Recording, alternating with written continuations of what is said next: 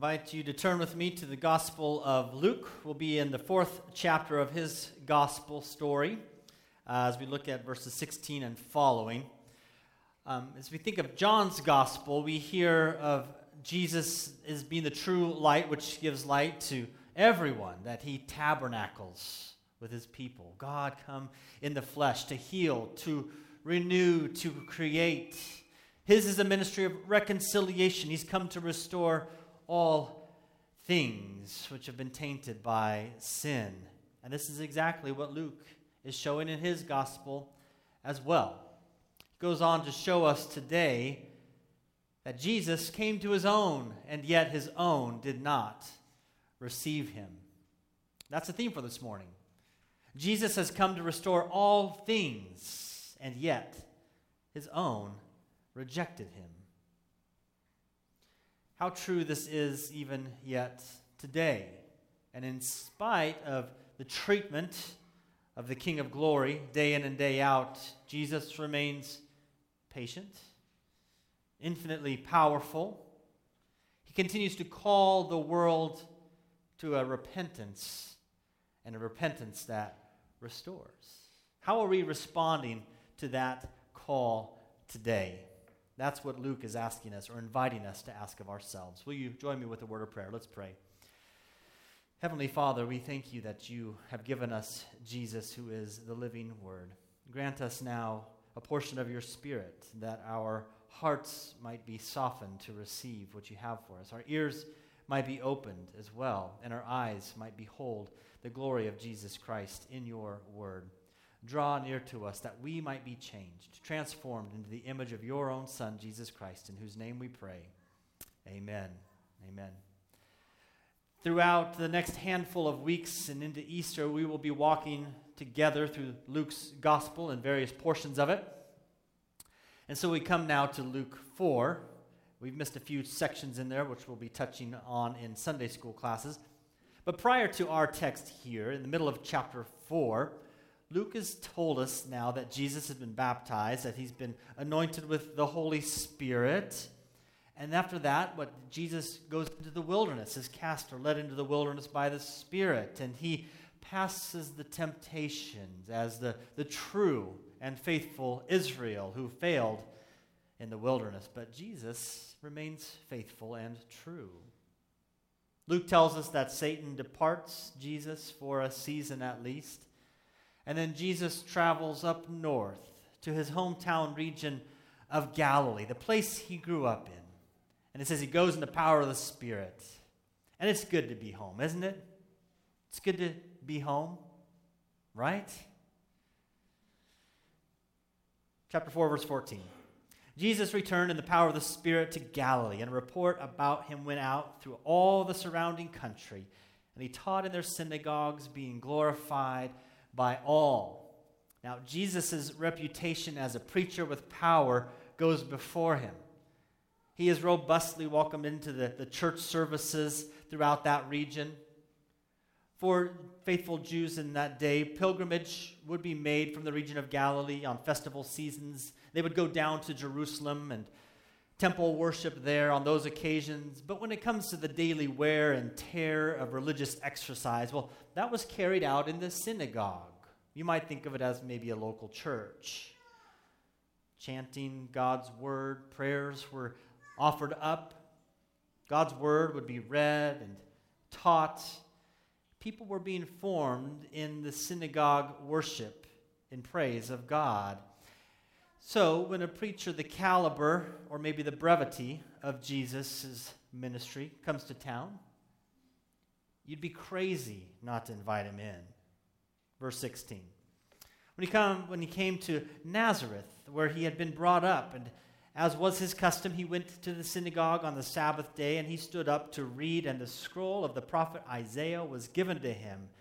He unrolled the scroll and found the place where it was written. Now, Jesus attends synagogue worship, and at the very least, it does acknowledge there is importance in gathering corporately as a people to renew covenant with God. Jesus seemed to find value in it at least. Sabbath worship had been established for centuries, and there's a Jesus' own custom, as Luke tells us here. We seek to imitate Jesus in this as well, even rising to read his gospel, a posture that reflects a type of respect and honor for God's word as God's voice is being spoken through his servant. And Jesus is given a big old scroll with the prophet Isaiah on it. So that means he doesn't have any of those tabs on the side of your Bible or the table of content, the chapter and verse divisions. He's lacking all of that. And so he's literally scrolling through Isaiah's prophecies, and he comes to this one about restoration, where God's anointed one would come to restore the land. He's quoting, or he's reading from Isaiah chapter 61, and he tacks on a little bit of chapter 58 as well. And we'll read that now, verse 18, from the prophet Isaiah. "The Spirit of the Lord is upon me, because he has anointed me to proclaim good news to the poor. He has sent me to proclaim liberty to the captives and recovering of sight to the blind, to set at liberty those who are oppressed, to proclaim the year of the Lord's favor." And he rolled up the scroll and gave it back to the attendant and sat down, and the eyes of all in the synagogue were fixed upon him. You can picture it, can't you? Scroll, set it down. Jesus sits down, and these eyes are fixed on the preacher, and they anticipate help to understand this brief passage that was just read from them. And this brief passage would begin to fire up the imagination of the attentive listener, most probably who could not read for themselves. And those who know their history, they understand that the word now given in their presence was first addressed to people who lived, centuries prior to them. Those people who would soon know invasion and attack by a ruthless enemy. Those people whose families and homes would be under duress and attacked. Many of those people would be taken to a foreign land, while those who were left to remain there, maybe even those in Nazareth, would be some left in the region. They were left as but a skeleton community, reduced somewhat to drudgery. But now in this small town, located in a hidden pocket by the Sea of Galilee, of Nazareth, the Nazarenes, they're seeking to inhabit this life of faith, which Isaiah preached about. And they hear from Isaiah's prophecy some profound things. They hear firstly about God's anointed one. "The Spirit of the Lord is upon me because he has anointed me." God has his anointed one, this Messiah, also known as Christ. That's what the anointed one is, that he would send his Christ, who would be empowered by God's Spirit. And this one would do wonders. And for the people in Nazareth of the day, that we maybe haven't seen this one, but still we hope that God is going to send him. Some in the area and south of them thought maybe John, the one who was baptizing out in the wilderness, that wild-haired, dressing guy, we thought maybe he was the Christ, but he keeps pointing us to another. But there's anticipation an anointed one of God will come. They would also hear that there is a proclaimer of the gospel, which just means the proclaimer of good news. That's what this anointed one would be and do. He would take up the good news, deliver it to the poor, to the needy, and the oppressed, those who are poor and needy, both of possessions, but also those poor in spirit. There would be a gospel proclaimer. This anointed one would also proclaim freedom, would usher in freedom. Freedom from what or for what these hearers could maybe only imagine. Not sure what kind of bondage we're in, perhaps, they're saying. Even those in Isaiah's day wondered, but yet the sound of freedom sure sounds good. And then there's this last line, it says in verse 19, to proclaim the year of the Lord's favor. This is the Old Testament year of Jubilee. The year of the Lord's favor was God's gift to restore community. Every 7 years, at the end of 7 years, there would be kind of Sabbath rest given to the land and somewhat to the people. But when there was 7 cycles of 7 years, there was a great feast, great festival. A Pentecost of years brings on a year of Jubilee, whose aim by God is to restore society as a whole, where debts are forgiven, those who were enslaved are liberated, they would know liberty, and the poor would be given hope. This whole prophecy here is a word of hope. It's an encouragement by Isaiah, by God through Isaiah. It's an encouragement to persevere in trial, knowing that God will send his anointed one, and that anointed one will restore, will renew. In fact, he will recreate. And it's no wonder that the church folk in Nazareth were so attentive. And in fact, this is what we gather for today, that the anointed one promised in Isaiah's prophecy, we believe has come, and that we taste in part the promises given here, though we look for them to come in full. So just put yourself, it's not too hard, right? Put yourself in the place of these church-going Nazarenes. We're asking, well, what does this promise of restoration have to do with us today? Verse 20, the second half, the eyes of all in the synagogue were fixed on him. Verse 21, he began to say to them, today this scripture has been fulfilled in your hearing. And all spoke well of him and marveled at the gracious words that were coming from his mouth. And they said, is this not Joseph's son? Do you wonder a little bit if maybe Jesus' popularity had something to do with the length of his sermons? Maybe. He read it, he said a word, and then you're out in time to go get lunch and maybe watch the ball game, just like that. No wonder his fame was spreading. This guy knew his work.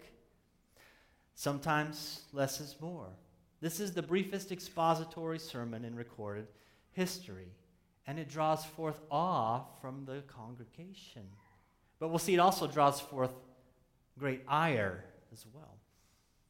And maybe if Jesus would have stopped right there, his hometown people wouldn't have sought to throw him off of a cliff.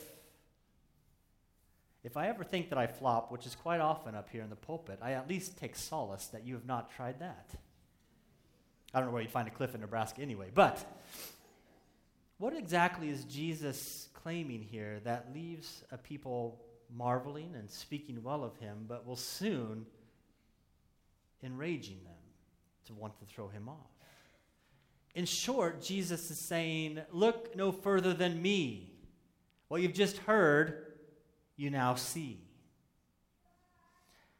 In a sense, Jesus is saying, I am God's anointed one, the Christ, Spirit-saturated, as witnesses at my baptism will attest. In a sense, Jesus in that one line is saying, I have been proclaiming good news, and you will see more of me, recovering sight for the blind. You'll see me free those who are bound. You will see me attend to the needs of the poor. What Isaiah promised, Jesus is saying, I fulfill. And if you stick with me, you will see all of this come true. And as we walk through the next few accounts of Jesus' life and ministry, you see that's exactly what he's doing. Jesus comes to usher in the year of the Lord's favor. But something is amiss. As the people talk in the midst of this sermon, they say, is this not Joseph's son? And Jesus' response maybe feels a little disjointed or strange, maybe somewhat out of place. They say, is this not Joseph's son? Verse 23, and he said to them, doubtless you will quote to me this proverb, physician, heal yourself. What we have heard you did at Capernaum, do here in your hometown as well. And he said, truly I say to you, no prophet is acceptable in his hometown. No prophet is acceptable in his hometown. When Jesus is on the cross, a challenge is shouted. He saved himself. He saved others. Let him save himself. Let him prove himself to be this promised Messiah. And maybe here in this, is this Joseph's son? Maybe there's some that are doubting his claim to be the anointed one, his messiahship. Perhaps there's doubt in this line. Is this not Joseph's son? Or maybe it's not necessarily that he has to prove himself, but this is Joseph's son. This is one of our guys. He should do some special things amongst us as well, shouldn't he? Maybe there's a presumption here. Do for us as you did for those in Capernaum. As we read Luke's gospel account, Jesus seems to be challenged time and again to prove his claims. He seems doubted at every turn, and even those who believe often seek to keep his power for themselves. But Luke will show us that Jesus is a lover untamed. He's a Lord unmoved by coercion. He is a Savior calling for faith and trust and allegiance to him. Now, those who have known the beauty and the blessing of growing up in a God-fearing community in the body of Christ, in a loving home and church, can probably relate to what this hometown would think of their hero at times. Well, these are Jesus. We can relate to those of Jesus' hometown. Knowing Jesus since childhood, there's a familiarity. Maybe it's that old couple who's seen Jesus as a little tyke, watching him grow into a man and proud of his accomplishments and the reputation that he's now has. And perhaps they, like we often do, grow passive or presumptuous. Maybe we pay little attention to our hometown hero, one we have kind of grown up with, the life that we know and inhabit for so long. Or maybe life has walked us down paths which are disappointing and painful, and we wonder if this son of Joseph is who he really claims to be, and can we really trust him in our disappointments and in our pain? In the microcosm of our daily life, our disappointments, pain, we get lost in the chaos that becomes the daily busyness of life and routine. How easy it is to lose sight of just who our hometown hero is. We lose sight of his grand beatific vision of who he is and what he has come to do, to crush the head of the serpent and to renew all things, every square inch of creation. It's interesting in his response, Jesus doesn't outright correct or rebuke any kind of unbelief in the people or any presumption they may have. What he does instead is he casts a vision that is big. He casts a vision of what God has been doing throughout all of his redemptive history. And Jesus is saying, I am keeping in step with what God has been doing throughout in time and space throughout history. And he brings up two prophets of old, as he reminds us, no prophet is acceptable in his own hometown. Verse 25, But in truth I tell you, there were many widows in Israel in the days of Elijah when the heavens were shut up 3 years and 6 months, and a great famine came over all the land. And Elijah was sent to none of them, but only to Zarephath in the land of Sidon, to a woman who was a widow. And there were many lepers in Israel in the time of the prophet Elisha, and none of them was cleansed, but only Naaman, the Syrian. God's grace is to be sent forth into the far reaches of the globe. He is calling the nations unto himself. Now, if you've worshiped with us over the past few months, some of these stories of Elijah and Elisha might ring a bell a little bit. Yes, remember that wild-eyed Elijah? He called down fire on the prophets of Baal. And then he fled the wrath of that wicked queen Jezebel. He goes down and he hides himself in the cleft of the rock to hear from God. One prayer of his, it brought rain onto this drought-ravaged land. As a deliverer, he was sent not to the children of Israel, but out of Israel. He goes to Jezebel's hometown. He miraculously feeds a nameless widow and raises her dead son. Then you've got Elisha. He was used to heal of leprosy a mighty general, a certain Naaman, who was from the enemy territory of Syria, commanded him to cleanse himself in the Jordan, and Naaman was healed. Despite the insult and indignation of this outsider, God healed this outsider. The point of these two stories in this place here is that God had passed over many in Israel in order to heal those of other nations. No longer is presumption acceptable. God's redemption is for the whole world, and it always has been. He doesn't rebuke nor correct outright, but rather what he does is he casts their eyes upon himself to the grander vision that he is sent to redeem the whole world.